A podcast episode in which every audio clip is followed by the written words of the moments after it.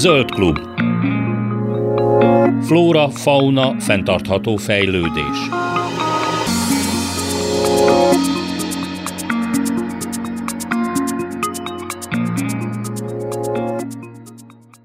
Kellemes délutánt kívánok, Laj Viktoriát hallják a mai adás tartalmából hátulról előre. Közönségdíjat nyert a harmadik Krakói Zöld Filmfesztiválon a Szolgalelkű Óriások című magyar dokumentumfilm. Előtte arról beszélgettünk, hogy miért kezdett fotós kampányba egy tatabányai állatotthon. Az első fél óra viszont a növényekről szól. Kaktusz kiállításra hívjuk a hallgatókat, először viszont arról beszélgetünk, hogyan jöttek divatba, és egyáltalán hogyan kerültek be otthonainkba a szobanövények, és mire késztette a karantén a lelkes növényrajongókat, de főleg egy bizonyos rajongót, aki YouTube csatornát indított, amiben szobanövényekkel kapcsolatos kapcsolatos tanácsokat, praktikákat oszt meg a közönséggel. Ezzel kezdünk most. A stúdióban van velem Török Balázs, tudománykommunikátor és a Let's Leaf nevű YouTube csatorna készítője. Szia, köszi, hogy átjöttél. Szia, Viktória. Akkor hagyj kezdjük rögtön azzal, hogy ezt a Let's Leaf nevű YouTube csatornát üzemelteted, ami, hogyha valaki tud angolul, akkor lehet, hogy kitalálta, hogy valami növényekkel kapcsolatos Igen. témában készül.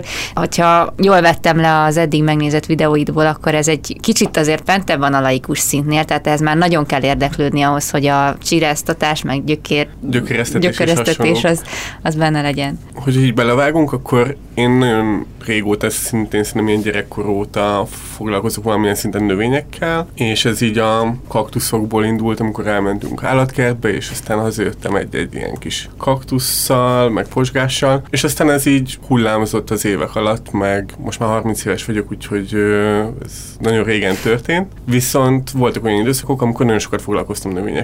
Aztán most a karantén alatt, ahogy szerintem nagyon sok mindenkivel mással is, az történt, hogy egy kicsit így jobban belevetettem magamat, megnéztem nagyon sok külföldi csatornát, és aztán úgy gondoltam, hogy én is elindítok egy hasonlót. A marketinggel és tudománykommunikációval is foglalkozom, vagy tanultam ezeket, és úgy gondoltam, hogy érdemes lehetne elindítani egy hazai ilyen csatornát is, és régóta vadáztam olyan területet, amiben jól el lehetne indítani egy ilyen saját csatornát, mm. és, és aztán így a kellemeset a hasznossal így egy saját hobbi ra föl tudtam fűzni ezt. De akkor az ismeretek, amiket megszereztél, az teljesen autodidakta módon került hozzád? Igen, ez esetben is. Uh, szerintem nagyon fontos az a mai világban, hogy az ember jól tudjon Google-on keresni. Szerintem vannak olyan szakmák, ahol ez így kardinális, és vannak, ahol uh, csak így mellékes, és vannak olyan hobbik, ahol tulajdonképpen nem nagyon tudsz magyar nyelvű tartalmat találni, és szerintem a növényes téma is olyan, ahol, ahol nehéz, vagy nehéz up-to-date, vagy friss anyagokat találni, és, és ezért is indított indítottam a csatornát, illetve én is külföldi oldalakat is követek. Benne vagyok egy Facebook csoportban, nagyon sok Facebook csoport van, ami különböző területekkel foglalkozik, és több foglalkozik növényekkel is, uh-huh. de van egy fiatal felnőttek növényt nevelnek csoport, és, és ez nagyon aktív lett így a karantén alatt. És szerintem ott is nagyon sokan hallgatnak külföldi YouTube csatornákat, és ezeket hozom itt egyel közelebb, meg egyel szélesebb körnek is kinyitom ezeket a tartalmakat uh-huh. szerintem, csak azért, mert hogy magyarul vannak, és vannak szerintem sokan, akik angolul nyilván ezeket nem fogyasztják. Tök ez a fiatal felnőttek növényeket nevelnek, mert ez egy kicsit olyan, mintha még, még nem kutyát, de főleg nem gyereket, szóval akkor kezdjük el növénynél. Ugye a felelősséget is nagyjából ebbe a sorrendbe lehet beállítani? Hát ez szerintem hozzáállás kérdése mind a három esetben, mert hogy gyereket nevelni is nagyon sokféleképpen, meg sokféle hozzáállása lehet, és nem azt mondom, hogy vannak jók vagy rosszak, de hogy nagyon más tudatossági szintek is vannak. Ugyanez a, a kutyáknál is, és ismerek több kutyatulajdonost, aki, aki kutyóviba viszi a kutyáit, és szerintem ez egy nagyon jó hozzáállás, mert sokkal inkább olyan társadalmat, meg olyan közösséget tudunk létrehozni ezzel a tudatossággal. Hogyha mondjuk elviszük kutyóviba a kutyánkat, akkor valószínűleg nem fog ráugrani az első csecsemőre, akit meglát a játszótéren, és szerintem a növényeknél is valahogy így van, hogy ahogy nekem is volt, hogy arra mentem rá, hogy minél több növényem legyen, vagy minél nagyobb cserébe ültessem, akkor majd jobban fog nőni, és nagyon sok táppal és nagyon sok vízzel locsoltam, hogy aztán kirohadt, mert azt gondoltam, hogy majd akkor biztosan jól fog nőni. Uh-huh. Ugyanígy szerintem a növényeknél is megvan az, hogy ki hogyan viszonyul az egészhez, és hogy milyen tudatossággal áll hozzá, és bármilyen meglepő is kiderült, hogy nem a víz mennyiséggel nem arányosan nő gyorsabban. Ki, ki gondolta növény. volna, ugye? Igen.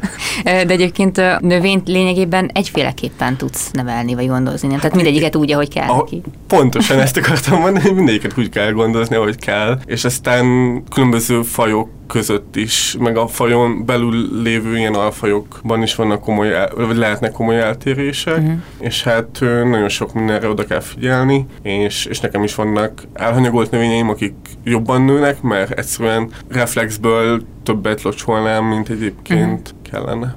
Ha az interneten ezt valaki próbálja ugye önmagától megtanulni, vagy kiképezni magát, és persze nyilván ez kell a gyakorlati része is, hogy kiradjon párszor az a növény, de hogy ez megbízható, amit fent találsz? Tehát erre lehet építeni? Szerintem, és azért is indítottam el a csatornát is, szerintem megbízhatóbbak a közösségi tartalmak uh-huh, uh-huh. alapvetően, és, és szerintem a YouTube csatorna is egy ilyen, vagy egy blog is lehet ilyen, hiszen ott ugye a közönség valahogy vissza tud jelezni kommentek formájában, és ez tud egy nagyobb biztonságot adni, de hogy szerintem nagy trükk nincs az egészben, mert hogy mondtad, úgy kell gondozni a növényeket, ahogy le van írva és ahogy kell, viszont ez mindig eltér abban, hogy, hogy hogyan csinálja azt az ember a való életben. És ezeket a trükköket, meg az odafigyelési kis szóbeszéd út útján összeszedett információkat nehéz szerintem összeszedni, uh-huh. és ebben segíthetnek szerintem a YouTube videók is, meg, vagy mondjuk Reddit, uh-huh. de az is így szerintem inkább a, a külföld, vagy az a, a angol információk után néző emberek számára felület, mert ezek a kis trükkök, a, mondjuk a főzéshez hasonlóan, uh-huh. azok, amik, amiktől igazán jó lesz az étel, és amitől igazán jól fog érezni magát a növényi is. Uh-huh. És amúgy sok kap, vagy visszajelzést kapsz? Nagyon sok lájkot kapok, uh-huh. az néha meglep. A, ugye még elég friss a csatorna, úgyhogy ezt hiszem két hónapja indítottam, és most majd lesz egy új típusú tartalom is. Na, és most de növények. Növények. Uh-huh. A, van egy frissen nyílt kávézó, és, és az lesz az első ilyen élő beszélgetős műsor, úgyhogy az lesz majd a következő rész valószínűleg. Én is így próbálok, próbálom megtapasztalni, hogy miket fogyaszt jobban a közönség, uh-huh. vagy mikkel lehet nyitni ezt a közeget, illetve szóltak jönni kommentek is. Ilyen gyors kérdéseket felteszek, hogyha nem bánod. Kedvenc növényed van-e? Én most a filodendronokra mentem rá Azaz? eléggé. Nagyon jó a visszakérdezés, mert szerintem itthon nagyon kaotikus a beszélt nevek, a köznyelvben élő növénynevek Aha. között, és az egész szobanövény család, tulajdonképpen a legtöbb szobanövényként tartott növény, az a areoidok közé tartozik a vitorlavirág is, meg a, a könnyező pálma, meg hmm. ez mind. A szobai futóka is oda tartozik, uh-huh. és ugye ezeknek egy nagy csoportja a filodendronok, ami viszont nem a könnyező pálma. Ők elég változatosak, de uh-huh. szerintem nagyon sok faj mondjuk nagyon változatos valamennyi faj, viszont szerintem a filodendronok itt számomra így a legizgalmasabbak. Uh-huh. Őket könnyen lehet szaporítani is, és ez megint egy ilyen matat, matatós külön tevékenység, meg hogy hogy csinálja jól az emberek a, azt, hogy a kis hajtások elinduljanak is. Aha. Hány növényed van otthon? A, nagyon örülök, hogy ezt megkérdezte. Ez ilyen alapkérdés szokott lenni közegekbe is, és mindig meglepődnek az emberek. Nekem van egy kicsi analitikai vénám, úgyhogy egy Excelben van kb. így 50 faj van nálam most otthon, Aha. és kb. ilyen 100 tőnövény, egy ilyen 80-90 cserében vannak összecserepezett, vagy hát egy, egy cserében lévő növények is. Aha, de jó, nyilván itt nem merül fel olyan kérdés, hogy ö, mekkora tér elég ennyi, ennyi növénynek, mert nem fizikailag, hanem amikor még nem mennek egymás agyára. Mondjuk így most tudom, hogy nem beszélgetnek és gondolkodnak ilyen szinten, de lehet benne valami. Ez egyébként nagyon érdekes terület, és szerintem még a tudomány fog fejlődni annyit, hogy ezt így a mi életünkben egy kicsit közelebb hozzá, bár ez ingoványos terület, de hogy válaszoló kérdésre nőnek, meg uh-huh. tudnak nőni, meg tudnak gyorsan is nőni, uh-huh. de szerencsére ezt megoldjuk a többiekkel, akik között csereberélünk növényeket, uh-huh. meg um, sokszor azért is szoktam leválasztani növényeket, vagy szaporítani, hogy legyen ilyen backup, hogy hogyha esetleg uh, valamelyik növény uh, elhalálozik, akkor legyen ugyanabból a fajtából még egy esetleg otthon, vagy hogyha úgy adódik, akkor el tudjam cserélni. Mi a véleményed a művirágokról, vagy műszobanövényekről, mert azt ugye sokan láthatták a buktoráru házakban, főleg egyben, hogy a svédek nagyon jól csinálják ezeket a művirágokat. Szerintem, hogy, hogyha már szépek, akkor, akkor nem gond. Én tudatossági szempontból szerintem jók. Aha. És, és ezért így el tudom fogadni őket, hogyha szépek. Úgyhogy így alapvetően nincs velük problémám, hiszen tudatossági részre visszakanyarodva nagyon sok növény mondjuk Hollandiából érkezik, a virágboltokba, a svéd ö, áruházba is, és nagyon sokat utaznak, és úgy, hogyha te minden hónapban vagy fél évente veszel az irodádba egy virágot, amit aztán ki is nyírsz, akkor az, az minden fél évben utazik, mit tudom én, ezer kilométer, csak azért, hogy ott legyen neked fél évig, és utána valószínűleg kidobod, és uh-huh. ez nem biztos, hogy fenntartható, vagy ennél lehet, hogy jobb megoldás, vagy jobb döntés az, hogy hogyha veszel egy művirágot. Uh-huh. És hogy nagyon szépek is vannak most már. Vagy hogyha mondjuk kertészetből veszel egy hazai fajtát? Legjobb tudomásom szerint már vannak itthon olyan kertészetek, akik ilyen növényeket is termesztenek, közelipari, vagy szóval így nagyobb léptékben, és, és ez mindenképpen lehet jobb döntés, de hogy ezeket igazából nem tud megkülönböztetni még. Szerintem nem akkora piac, és nem ott tart a vásárló, hogy az pozitívan tud hatni a vásárlásra, hogy hogyha oda van rakva, hogy ez a filodendron, ez magyar uh-huh. földben nőtt, meg magyar napsütötte. De hogy egyébként igen, ez is lehet egy megoldás, uh-huh. és és azért remélem, hogy ez változhat is idővel. Hát legyünk pessimisták, visszajön a karantén, nyilván nagyon sokan azt fogják mondani, hogy akkor ültessünk paradicsomot, meg szobanövényt, hogy mit ajánlanál kezdésnek? teraszos kertészkedés, hát zöldségek vagy, vonalon? Hát inkább a szobanövény vonalon. Szobanövény vonalon. Vagy hát, ha kirakja a terasz, hát Um, szerintem nyáron tök jó, hogyha van teraszod, és ki tudod rakni őket. Um, mm. Nem mindegyiket érdemes, érdemes mert hogy ez az egész nagy család, ezek a areoidok, ugye jellemzően ugye dzsungelben, ilyen dzsungel talajban, most nem jut eszembe a szakszó, de hogy ezek ugye nagyon laterites talajok, kevés tápanyaggal, jó vízáteresztő képességgel rendelkeznek, úgyhogy valószínűleg nem a klasszikus virágföldben a belvárosi teraszra érdemes őket kirakni, mert hiszen ezek árnyékos, félárnyékos helyen nőnek. De hogy, hogyha olyanok a körülmények, vagy pont olyan fajt találsz, ami ezt bírja, vagy elviseli, vagy esetleg szereti, és akkor őket érdemes lehet kirakni, vagy nyilván, hogyha mondjuk van egy árnyékoló a teraszon, akkor az úgy érdemes lehet. Egy gondolat, nem foglalkozom most ilyen zöldségtermesztéssel, uh-huh. belvárosban lakom, és így lehet próbálkozni, de hogy nagyon-nagyon nehéz. Aha. Amit az emberek el szoktak mulasztani, vagy nem figyelnek el megfelelően, hogy kint végtelen sok föld van, amikor a paradicsomot elülteted, uh-huh. és végtelen sok fény. Ezt érdemes jól átgondolni, hogy az embernek mennyi helye van. Igazából egy, egy paradicsom növényt egy 20 literes földbe simán, majd ugye a virágföldbe uh-huh. beleszúrva érdemes nevelni. Minden, ami ennél kevesebb talajjal, vagy tápanyag igényel jár, azt, azt szerintem nem érdemes nagyon megpróbálni. Uh-huh. Játéknak nagyon jó, de hogy sikerélményt nem fog biztosítani. Úgyhogy ezek. Utána néztem, hogy így mik lehetnek, amik most nagyon futnak slágerként, szobanövények és a pálmák, páfrányok, meg kaktuszok, hogy ez volt az a szent háromság, amit mindenki vesz, mert hogy a kaktuszról nyilván mindenki tudja, hogy az ott el van, de hogy a páfrány, pálma az is igénytelennek számít, vagy így nem okoz kudarc élményt, ha van.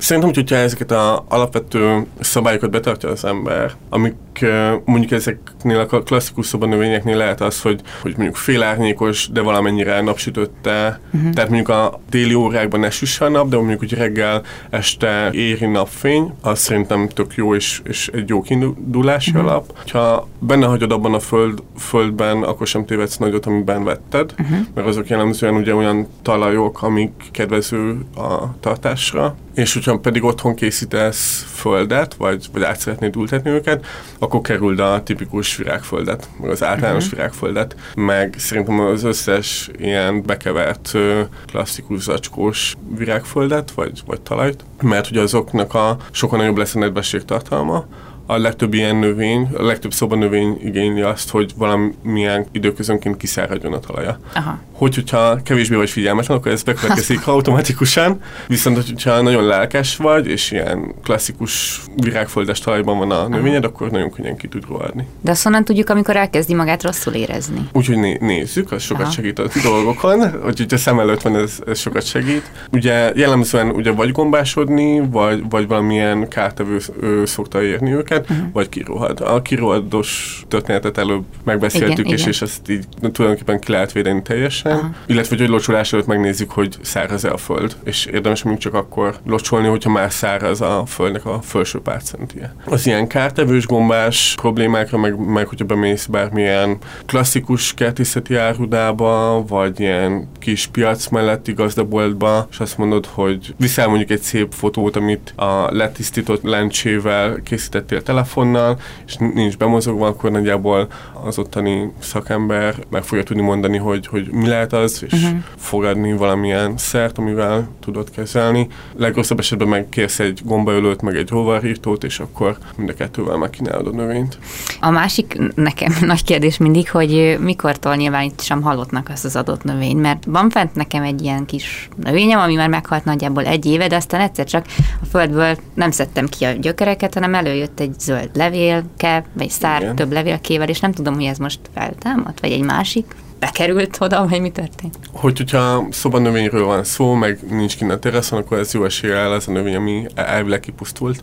Nekem is vannak nagyon jó ilyen újraélesztési projektjeim, és ezek tudnak sikeresek lenni. Itt is ezért jó, hogyha így ezeket a szabályokat valamennyire megtartod, mert olyan szempontból, hogy hogyha mondjuk néha locsoltad esetleg a növényt, akkor ugye legtöbb ö, ilyen növénynek van valamilyen gyökér meg vastagodása, uh-huh. rizómája, és ez mondjuk nem tudom pontosan, de hogy mondjuk a krumplihoz hasonló, ott raktároz tápanyagokat a növény, uh-huh. és hogy, hogyha a leveleit el is vesztette gombás, rovaros fertőzés okán esetleg, ami mondjuk nem terjed ki a gyökérzetére, akkor szépen vissza tud fejlődni a növény esetleg. Uh-huh nyilván a rothadásnál ez nem áll fenn, mert az amúgy is a gyökerektől indul, és, és akkor ezt nem tudod megtenni. Mm, rothadásnál az tud ilyen mencsvár lenni, hogy ugye látod, hogy így elkezdenek gyengülni a növénynek a szárai, uh-huh. és ezért ugye a levelek is így kezdenek lekókadni, nem a szárazságtól, mert attól is le tudnak kókadni, akkor még levághatod a szárral rendelkező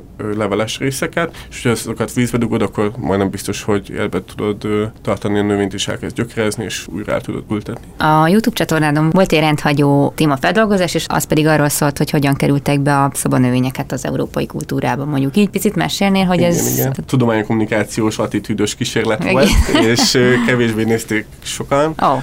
Ennek szerintem az is az oka, hogy tényleg nagyon sokan, és egyébként már ma itthon magyar nyelvterületen is az van, hogyha valamit nem tudsz, akkor vagy beírod ugye Google-be, vagy pedig YouTube-ra. És valószínűleg kevesen érdeklődnek a mi a történeti háttere a szobanövényeknek. Viszont szerintem, hogy az ember ilyen újságírással, tudományokkal foglalkozik, akkor ez egy tök érdekes, meg tök izgalmas téma, és, és egyébként nagyon kevés tartalom van fönt róla az interneten mm. angolul is. Én is ilyen több cikkből, pár Wikipedia szócikkből raktam össze annak a videónak a tartalmát, uh-huh. és ugye az első ilyen klasszikus szobanövények már ugye az ókorban is megjelentek. Ezek még ezek a klasszikus ilyen szemirámis függőkertes, uh-huh. vagy ilyen épített kertes, nagy amforrás bokrok voltak, mit tudom én, a fáraók palotájában meg hasonlók. Viszont az első ilyen mai szemmel is szobanövényként értelmezett dolgok számomra, a, vagy a gyűjtés alapján is a bonszájok voltak, amik így a első évezredben években, tehát így a 700-as, 800-as években jegyezték fel először a bonszájukat, vagy festették meg különböző kerámiákra őket, és ezek voltak azok, amik így klasszikusan bejöttek így a, a szobákba, és úgy nem csak ilyen elszigetelt esetben,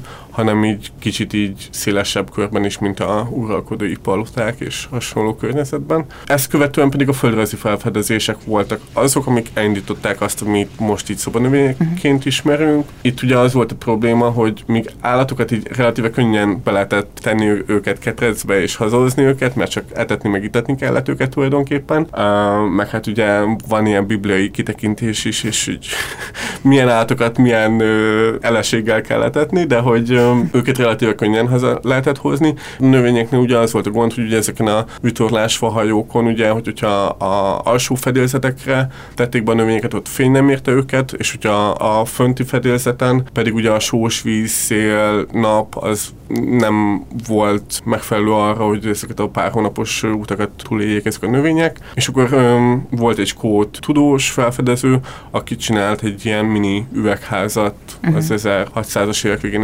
1700-as években, és ezekben hozták haza az első ilyen klasszikus trópusi szobanövényeket, vagy most már szobanövényeket Európába. Így kerültek be így a kertészetekben, uh-huh. és az első ilyen klasszikus királyi kertészetek is így ekkoriban, az 1700-as évek végén, 1800 1800-as évek elején alakultak, úgyhogy bekerültek ezekbe a kertészetekbe vagy üvegházakba ezek a trópusi szobanövények, és onnantól egyre inkább ugye a felsőbb osztályokból leszivárgott ez így tulajdonképpen tulajdonképpen a második világháború utánra tulajdonképpen széles tömegek is elérték ezeket a szobanövényeket, vagy mindenki szaporított egyet, és nénik odaadták a, a, az új növénybolondoknak, és akkor így bekerült nagyon sok helyre. Ma pedig klasszikusan ezeket így ipari körülmények között tulajdonképpen a paradicsomhoz hasonló hatalmas üvegházakban termesztik. Van pár speciális, nagyon különleges fajta növény, amik ilyen pár tízezer forinttól a egy-két ezer euróig is el tudnak menni, és ezeket meg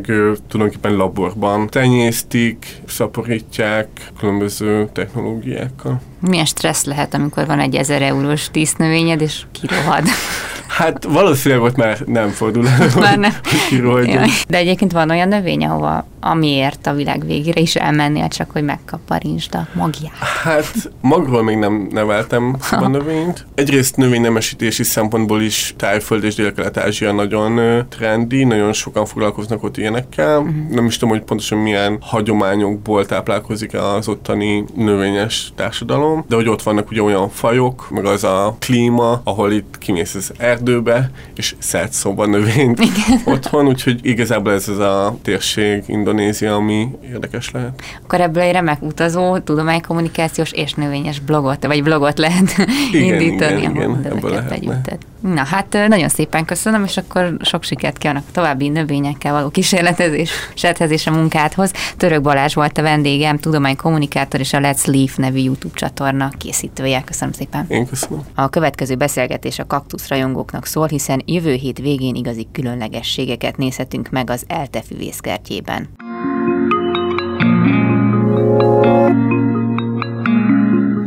Szeptember 11, 12 és 13-án őszi országos kaktusz kiállítás és vásár lesz, amit a Magyar Kaktuszgyűjtők Országos Egyesülete szervez az ELTE füvészkertjében. A vonalban van velem Horváth Ferenc, a Magyar Kaktuszgyűjtők Országos Egyesületének elnöke. Jó reggelt, jó napot kívánok! Jó reggelt kívánok! Nagyjából mennyi kiállítóra lehet számítani, mennyi kaktuszfajtát vagy félét lehet itt megtekinteni, illetve mekkora érdeklődésre fognak számítani itt ezen a szeptemberi hétvégén? Hát a kiállítók száma az ilyen 20-25 közötti, aki az anyagot hozza és hogy a kiállítási anyagot kiállítja. Ezen kívül természetesen ugye árusítani is fognak növényeket, kaktuszkertészetek, illetve hazai gyűjteményekből való szaporításból. Hát az érdeklődésre reméljük, hogy lesz rá igény, mert elég sok különleges és szép növény fog kikerülni kiállításra. Úgy tudom, hogy az Egyesületet magát azt 1971-ben alapították meg, hát azóta azért eltelt pár év, és az azért kérdezem, vagy hát azért hozom fel, mert hogy nem tudom, hogy esetleg ez kaktusz, keresztezés, újfajták létrehozásában ennyi év alatt azért lettek új dolgok? Hát ez változó dolog, ugye hát egyrészt vannak a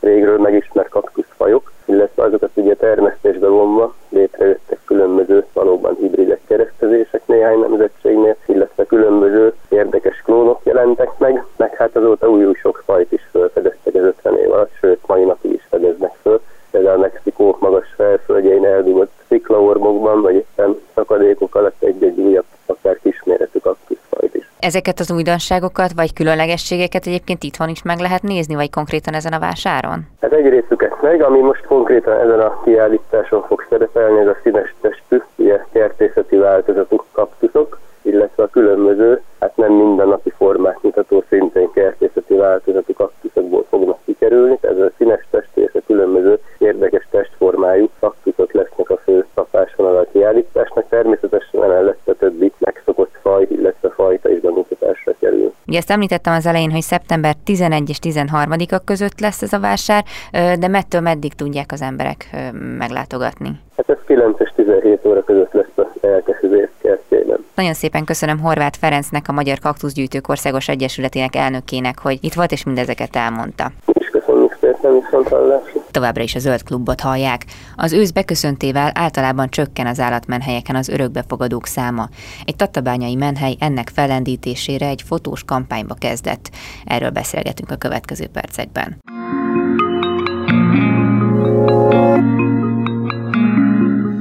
A Tappancs Alapítvány és Őrszolgálat állatotthon egy közös akcióba kezdett a Bridgestone Tatabánya termelő Kft-vel, mégpedig úgy, hogy a menhelyen lévő kutyákat egy kozmetikus és egy profi fotós segítségével megkozmetikázzák, majd lefotózzák őket, és ezzel próbálják növelni az örökbefogadási kedvet. Az állatotthon, illetve az alapítvány vezetője Balaskó Ágnes van velem a vonalban. Szia! Szia, üdvözlök mindenkit! Nálatok mi hívta életre ezt a, ezt a kezdeményezést? Megkerestek minket a Bristontól, és mi nagyon szívesen fogadjuk az összes ilyen felajánlást. Ugye mi már többször működtünk együtt a Bristonnal, tehát én táboroztattam is már nekik. Hát a tavalyi évben volt kettő teljes táborom és egy, egy Bristonos gyerekekkel betöltött tábor. Kaptunk már tőlük adományt is, minden ilyen felajánlást szívesen fogadunk, és ennek nagyon örültünk, hiszen meglettek kozmetikázva a kutyusaink, profi fotósok fotózták őket, és annyira jók lettek ezek a képek, hogy mindenkinek nagyon tetszik. Volt külön célcsoport, vagy hát ilyen válogatás, hogy kik kerüljenek bele, tehát aki mondjuk nehezebben elvihető? Voltak is igazából, de mindenféle kutyusunk belekerült, tehát a kicsit idősebb, a fiatalabb, a fekete kutyák, ugye, amik nem igazán kelendőek, de nagyon, tehát hogy ugye átküldtünk kutyusokat, és akkor ők kiválasztották, aztán ugye közösen döntöttünk a végén, hogy melyik kutyák kerüljenek ugye be fotózásra. És végül hányan kerültek be? Hát több mint tíz kutyus lett befotózva. És jól viselték az ezzel járó procedúrákat? Ugye a mi kutyusaink, ugye szombat és vasárnap van a mentor program, és ugye ennek keretén belül ugye nagyon sokan jönnek hozzánk sétáltatni, és foglalkozni a kutyusokkal. Ugye ez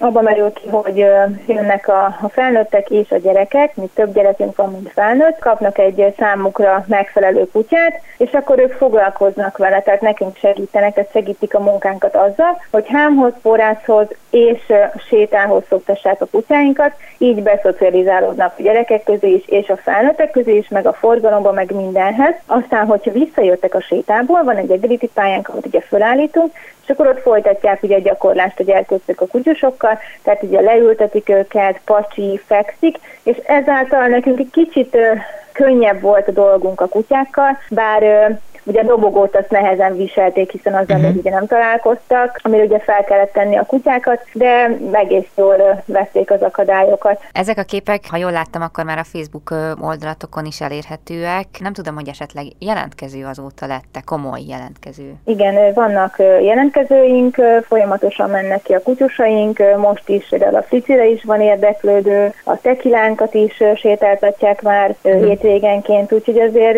én úgy látom, hogy pozitív irányba mennek Aha. a dolgok. A kutyasétáltatásaim során volt már párszor, hogy találkoztam olyanokkal, akik mondták, hogy még március után fogadtak örökbe kutyát, mert hogy mit kezdjenek az idejükkel.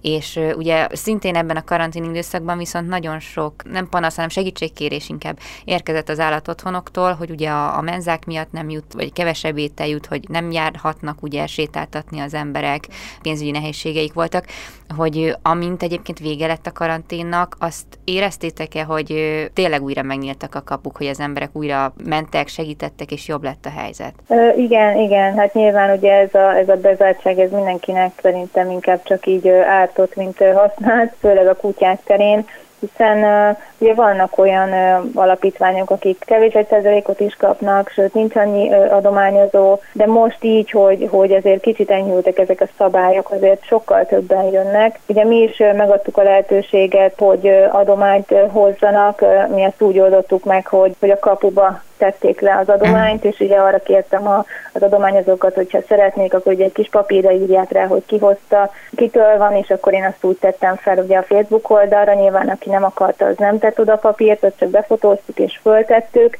és ugye itt hagytak, és mi behoztuk, tehát hogy ne legyen kontakt senkivel, így mindenki ugye védve volt. Meg hát ugye a látogatás sem volt, de, de most már nagyon sokan jönnek újra. Ugye én úgy vezettem be, hogy ugye szombat-vasárnap vagyunk alapból nyitva, két fő a munkaerő, tehát az egyik a kolléganő, a másik én vagyok, ugye, és ugye két napot dolgozunk, két napot vagyunk idézőjelben szabadnaposak, és ugye szombat-vasárnap az, amikor jöhetnek az adományozók, ugye örökbefogadás pedig időpontfoglalásra, vagyis hát úgy zajlik, hogy időpontot adok, és akkor úgy lehet örökbefogadni. Bár ez is enyhült egy kicsit, tehát senkit nem küldök el, mindenkit uh-huh. fogadok, max egy kicsit többet kell várni. És amúgy az örökbefogadási kertben láttatok fellendülést? Igen, igen, nagyon sokan voltunk most két rendezvényen is, és, és ott is voltak érdeklődők, hogy szeretnének örökbefogadni, és jöttek is aztán hétvégén. Úgyhogy nagyon sok kultusunk idéző, tehát hogy sok hát mihez képest, gazdához ment viszont amennyit kivisznek, az be is jön. Így van, tehát az, amikor azt mondja az ember, hogy jaj, de jó örökbe adtam, mint a három kutyát, tehát én négy, négy nagyon is a helyére, Aha. vagy várakozik a helyére. Tehát az, amikor azt mondja az ember, hogy felélegezhetek, mégse. Mert ugye akkor már ott állnak sorba bejövendő kutyák. Azt olvastam, hogy a, akik ö, ugye sokáig vannak bent menhelyen kutyák, és ahol ugye végeznek foglalkozást is velük, mint ahogy, ha jól tudom, akkor ti is végeztek, Igen. hogy ha egy ilyen kutyust fogad örökbe az ember, akkor itt igazából már egy olyan kutyával találkozik, aki jól van szocializálva, és az alapvető dolgokat tudja, tehát a pórászt ismeri, tud rendesen sétálni, míg ugye, hogyha egy kutyát rögtön úgy visznek ki, hogy ezek nem voltak meg, meg előzetesen sem voltak neki megtanítva, akkor azzal összességében nagyobb lesz a tevékenység, amit végezni vigyázni kell. Hát persze, hát tehát nyilván más az, amikor ugye örökbe fogadok mondjuk egy babakutyát, és akkor én nevelem fel. Inkább én azt látom, hogy azok a kutyák, akik sokkal tovább maradnak itt nálunk, és nem, nem tetszik meg senkinek, sokkal jobban ugye ragaszkodnak hozzánk, hiszen itt élnek, ez a családjuk. Tehát őket nehezebb ez ügyben, tehát ez miatt örökbe adni. Uh-huh de én ugye mindig azt szoktam kérdezni, hogy legalább ötször ki kell jönni sétálni és foglalkozni a kutyával, mert ez fontos nekem is, és fontos a kutyának is, hogy ő mennyire akarja azt a gazdát, uh-huh. én látom a gazdi jelölten, hogy ő mennyire gondolja komolyan. Tehát volt már olyan, hogy én mondtam, hogy ötször ki kell jönni, akkor a gazdi jelölt mondta, hogy hát ő neki erre nincs ideje, csak akkor kérdem uh-huh. én, hogy a kutyával hogy fog foglalkozni, ha már arra nincs ideje, hogy vegye a fáradtságot, uh-huh. és kijöjjön és sétáljon ezzel a kutyával. Nagyon fontos, mert nagyon ragaszkodnak hozzánk. Tehát van olyan kutyám, ami 7-8 éve már itt van, és őket meg aztán végképp nagyon nehéz örökbe adni. De, de nyilván szoktuk mi is mondani, hogy hát van egy alap, amit mi megtanítunk a kutyáknak, ez a, ez a hámhoz, szoktatás, a séta, stb. Viszont a többit azt azért a gazdának is kell. Tehát, hogyha Persze. most ő azt akarja, hogy tényleg menjen tovább, akkor járjon el kutyaiskolába a kutyával, és ugyanúgy foglalkozzon vele. Nyilván ez egyszerű, hogy mi már így az alapokat megtanítjuk a kutyáknak, és jól szocializáltak a, a kutyáink. Hát azért a gazdára is hárul feladat. Hát igen, azért nem már tudni, hogy az embernek maga, önmaga számára is eldöntse, hogy, hogy ez jó-e. De egyébként erre szokták mondani azt, hogy, hogy az ideiglenes örökbefogadásnál például sok minden eldől, hogy az ember tényleg akarja ezt hosszú távon. Erre is nyitottak vagytok az ideiglenességre?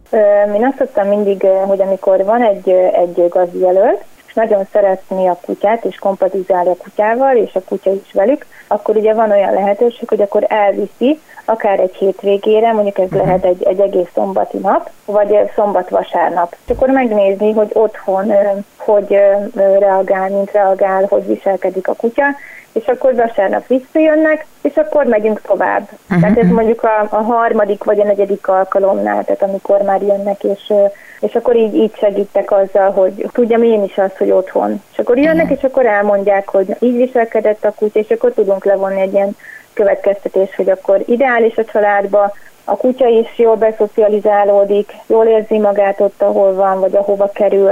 Volt olyan, hogy mi vittük el a kutyát. Összeszoktadni mondjuk a másik kutyával, aki van a családnál. Igen, igen. Vittük és külső helyszínen, így fél óra leforgása alatt egész jól össze szoktuk ezt így hozni. Itt van az ősz nagyjából, mondhatjuk, ebben az időszakban általában ö, csökkenni szokott az örökbefogadási kedv? Igen, igen, igen. Tehát ahogy, hmm. ahogyan a, a hidegebb idő, tehát az esős idő, a tél, azért akkor ott nem fogadnak annyian örökbe kutyát. A nyári időszak más, ugye szünet van, több ideje van az embernek a kutyákra, meg jó idő van, tehát ö, jobb sétálni mondjuk a kutyával, de igen, ez, ez, ez jellemző, hogy az ősz és a téli időszak az, ami, amikor itt alább hagy a örökbefogadási kedv. Sőt, ugye a karácsonyi időszakban, tehát decemberben én nem is adok örökbe kutyát. Hát igen, az logikus. Pont ez a hideg esős idő, ez nem volna mondjuk segítség a menhelyeknek, hogy amikor már esetleg nyilván vannak olyan menhelyek, amik nem tudják megoldani azt, hogy meleg legyen az olban, vagy nem tudom, hogy olyan körülmények között legyen a kutya, hogy legyen elég takarója, tehát hogy a hőmérsékletet valahogy tudja tartani az állat, hogy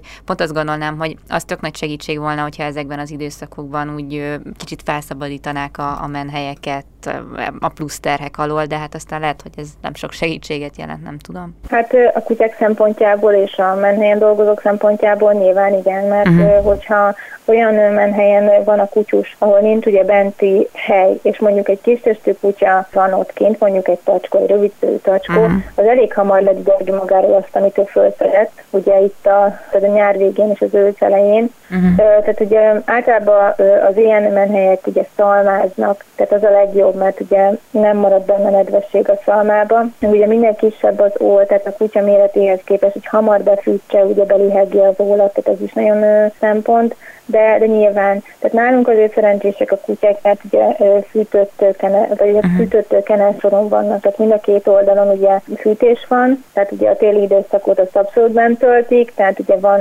szünet, uh-huh. és akkor éjjelre bent vannak, tehát fűtött kenelekből. Az rossz szőrű, a kis testű a vagy kutyák mindenki, uh-huh. de nyilván tényleg azokon a helyeken, akik, tehát ahol nem megoldható ez, hogy, hogy bent legyenek, ott azért nagy segítség lenne. Hogyha mondjuk ott a téli időszakban is ugyanúgy fogadnának körülben, mint mondjuk a nyári időszakban. Hát ha akkor most például nálatok az a kedvez beindul a, a képekkel, gondolom azért ez is volt, ez is volt nagyjából a cél.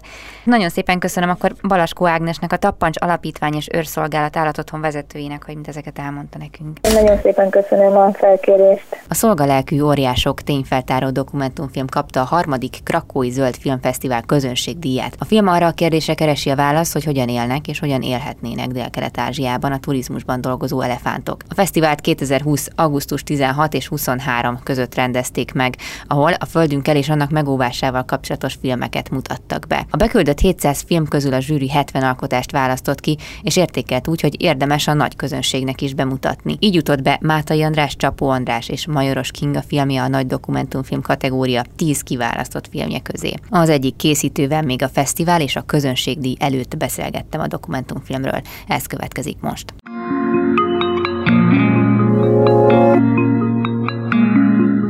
Évente Tájföldön 10 millió turista vesz részt ezeken az elefánt, lovaglós, megüléses és egyéb programokon, viszont az, hogy mindehez mi mennek keresztül ezek az állatok, az a számok alapján annyira nem egyértelmű nagyon sok ember számára. Ennek a bemutatásáért három magyar utazó és filmes Csapó András, Majoros Kinga és Mátai András dokumentumfilmet forgatott a Dél-Kelet-Ázsiában a turizmusban kizsákmányolt elefántokról. A vonalban pedig Csapó András van velem, aki a Szolgalelkű óriások című dokumentumfilm rendező operatőre volt. Szia! Szia, üdvözlöm a hallgatókat is. Hogy kerültetek Dél-Kelet-Ázsiába? Régebb óta már szeretett helyszínem nekem legalábbis Ázsia. Én több mint egy évet éltem alapvetően Indonéziába, de ott az egész környéket már bejártam, hála Istennek. Mártai András készítőtársam is már ismeri a környéket, hiszen mi már annól csináltunk egy négy részes dokumentumfilm sorozatot, akkor még Indonézia különböző törzseiből készítve egy, egy érdekes dokumentumfilm sorozatot, és igaziból mind a ketten, sőt hát mind a hárman, mert Majoros Kinga is sokat utazik, mind a hárman sokat találkoztunk olyan szituációkkal, amikor utazás közben olyan programok jönnek az emberrel szembe, amiben állatok vesznek részt, és azért mi ezt kezdtük már az évek során kitapasztalni, hogy ezek az állatok nem jó kedvükből vannak ott, és nem teljesen megfelelő az, ahogyan ők ott képviselve vannak, és ezért is jött az ötlet, hogy, hogy ezen talán tudnánk mi is változtatni, és hogyha csinálunk egy tényfeltáró filmet arról, hogy mi is történik az ilyen turista szórakoztató események hátterében, akkor talán mi is tudatosabb döntést tudunk hozni, és ezzel csökkentjük az állatoknak a szenvedését. Tehát el is látogattatok a kamerával ilyen helyekre, ahol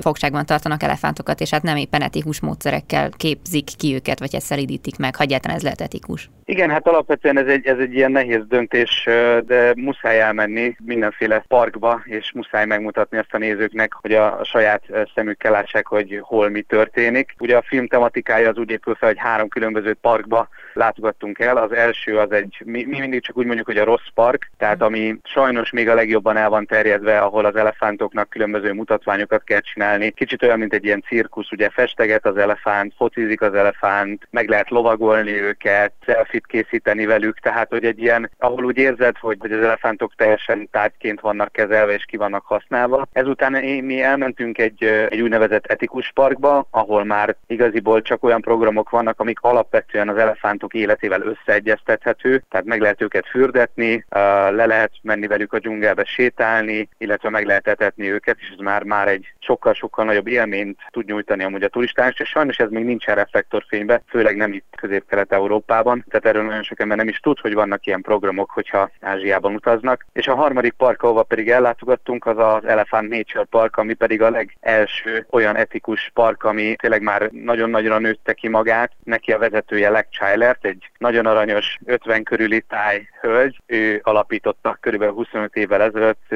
kinkeserves történetek árán, tehát mm. tényleg őt, őt meg, meghurcolta már rengeteg dolog így az életben, nagyon sok politikai dolog, nagyon sok szorált bíróságnál volt egy társa, akit meglőtték, tehát hogy ő tényleg az egész életét feltette arra, hogy változást tudjon hozni az elefántok életében, és hála Istennek vele is tudtunk egy fél napot eltölteni, és a, a film nagy részében egy vele készült részletet mutatunk be, hogy szinte szabadon lévő elefántok között rohangálva és játszva mutatjuk be az embereknek, hogy igaziból mennyi árnyalata van ennek az egész turizmusnak, és hogy mi dönthetünk arról, hogy mi hogy állunk ez az egészhez, és mit támogatunk, hogy a jövőben mi felett tolódjon el az elefántturizmus. És egyébként, hogyha összehasonlítod mondjuk ezt az utóbbi elefántparkot, vagy hát szanatóriumot mondjuk így az idézőjelbe vett, vagy hát az általad mondott rossz parkkal, vagy elefántparkkal, akkor egy kívülálló itt igazából milyen különbséget lát? Tehát látszik szerinted egy elefánton, hogy ő nem érzi jól magát, vagy ezek a dolgok teljesen rejtve marad, maradnak, és ezt csak azért kérdezem, mert hogyha az ember elmegy egy ilyen elefántparkba, mint hagyományos turista elefántot lovagolni,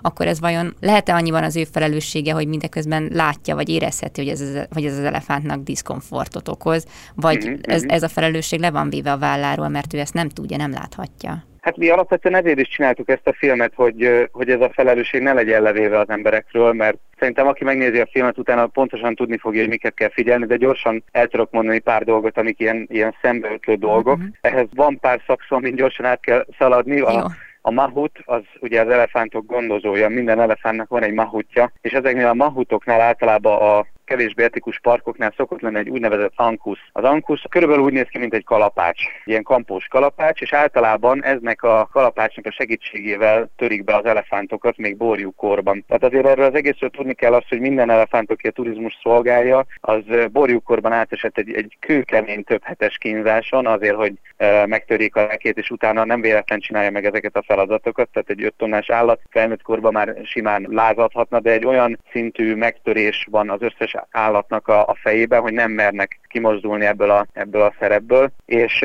hogyha elmegyünk egy parkba, és azt látjuk, hogy, hogy a mahutoknál egy ilyen kampós bot van, akkor az már egy nagyon rossz jel. Ugye az is egy rossz jel, hogyha az elefántok le vannak láncolva, le vannak kötözve, össze van kötve a lába, kis területen vannak. Ha mondjuk folyamatosan ingáznak a fejükkel, az általában mozgáshiánynak a jele. Tehát alapvetően van nagyon sok olyan dolog, amit, amit hogyha egy parkba elmegyünk, észre lehet venni, illetve ilyen az elefántoknak a szeme. Az elefántok szemében minden látszik. Természetesen ezt inkább akkor könnyű megmondani, amikor már látta az ember az összes árnyalatát ennek, mm. de mondjuk a filmben is szerintem ez egy észrevehető dolog. Én inkább azt mondanám, hogy még mielőtt programot választunk, nagyon érdemes utána nézni, mert ugye amikor már ott vagyunk a helyszínen, és esetleg ki is van fizetve, akkor nehezebb ezt a, ezt a döntést már ö, megváltoztatni. Én amondó vagyok, hogy előtte nagyon érdemes tájékozódni, hogyha, hogyha bárki tájföldre, vagy akár a környező országokba, Kambodzsába, Laosba, Vietnámba megy, és elefántos programon szeretne részt venni, hogy nézze meg mondjuk az értékeléseit a parknak, egyéb utazóknak a kommentjeit, hogy akár meg lehet kérdezni a többi embert, hogy láttak-e mondjuk ott a mahutok kezében ankusz, le vannak-e kötözve az állatok, jól tartják-e őket, mit kell csinálni, tehát milyen programok vannak. Alapvetően ugye azok a parkok, ahol, ahol nem jól tartják az elefántokat, általában ott szokott lenni az elefántlovaglás, a festegetés, az, hogy fociznia kell, rönköket kell húznia, tehát ami kvázi egy ilyen természetellenes közeget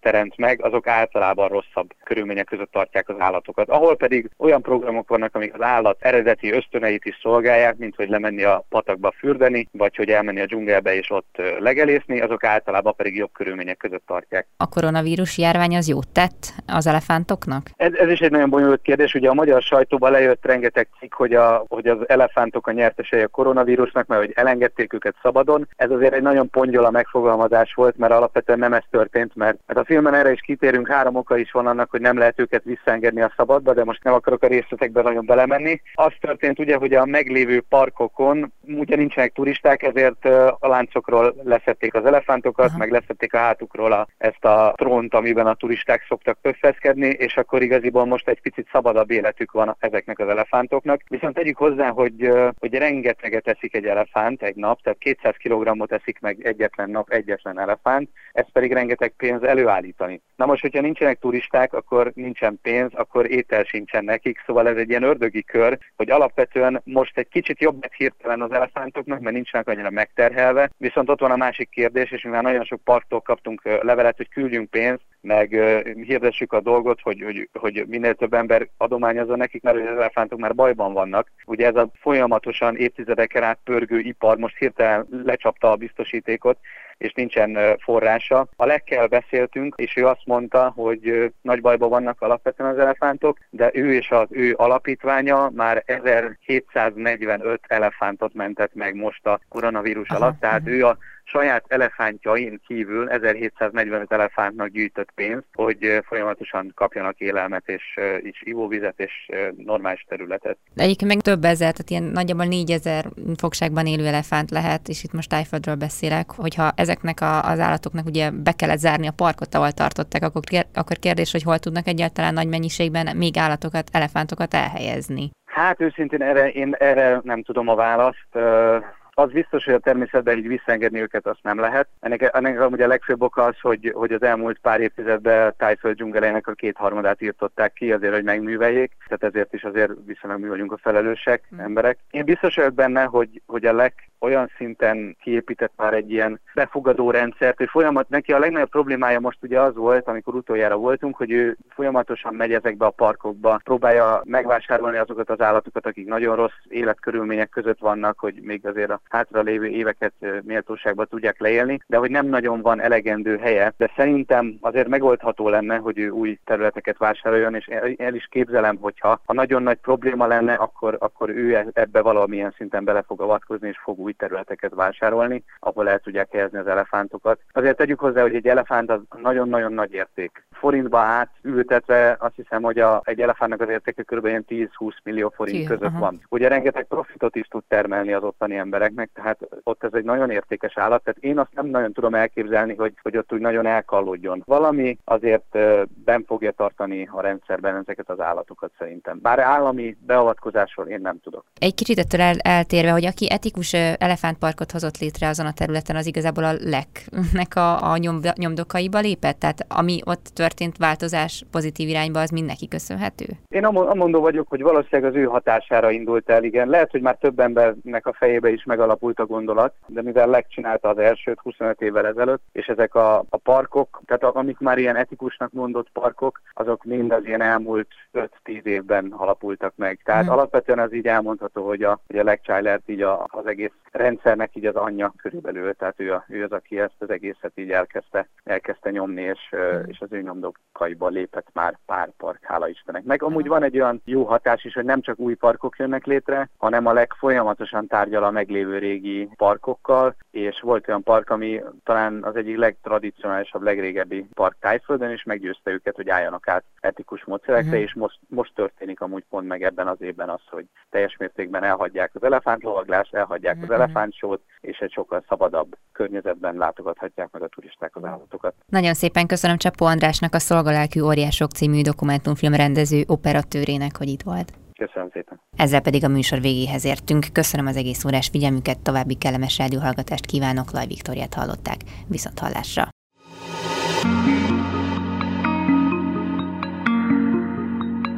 Flóra, fauna, fenntartható fejlődés. A Zöld Klub adását hallották.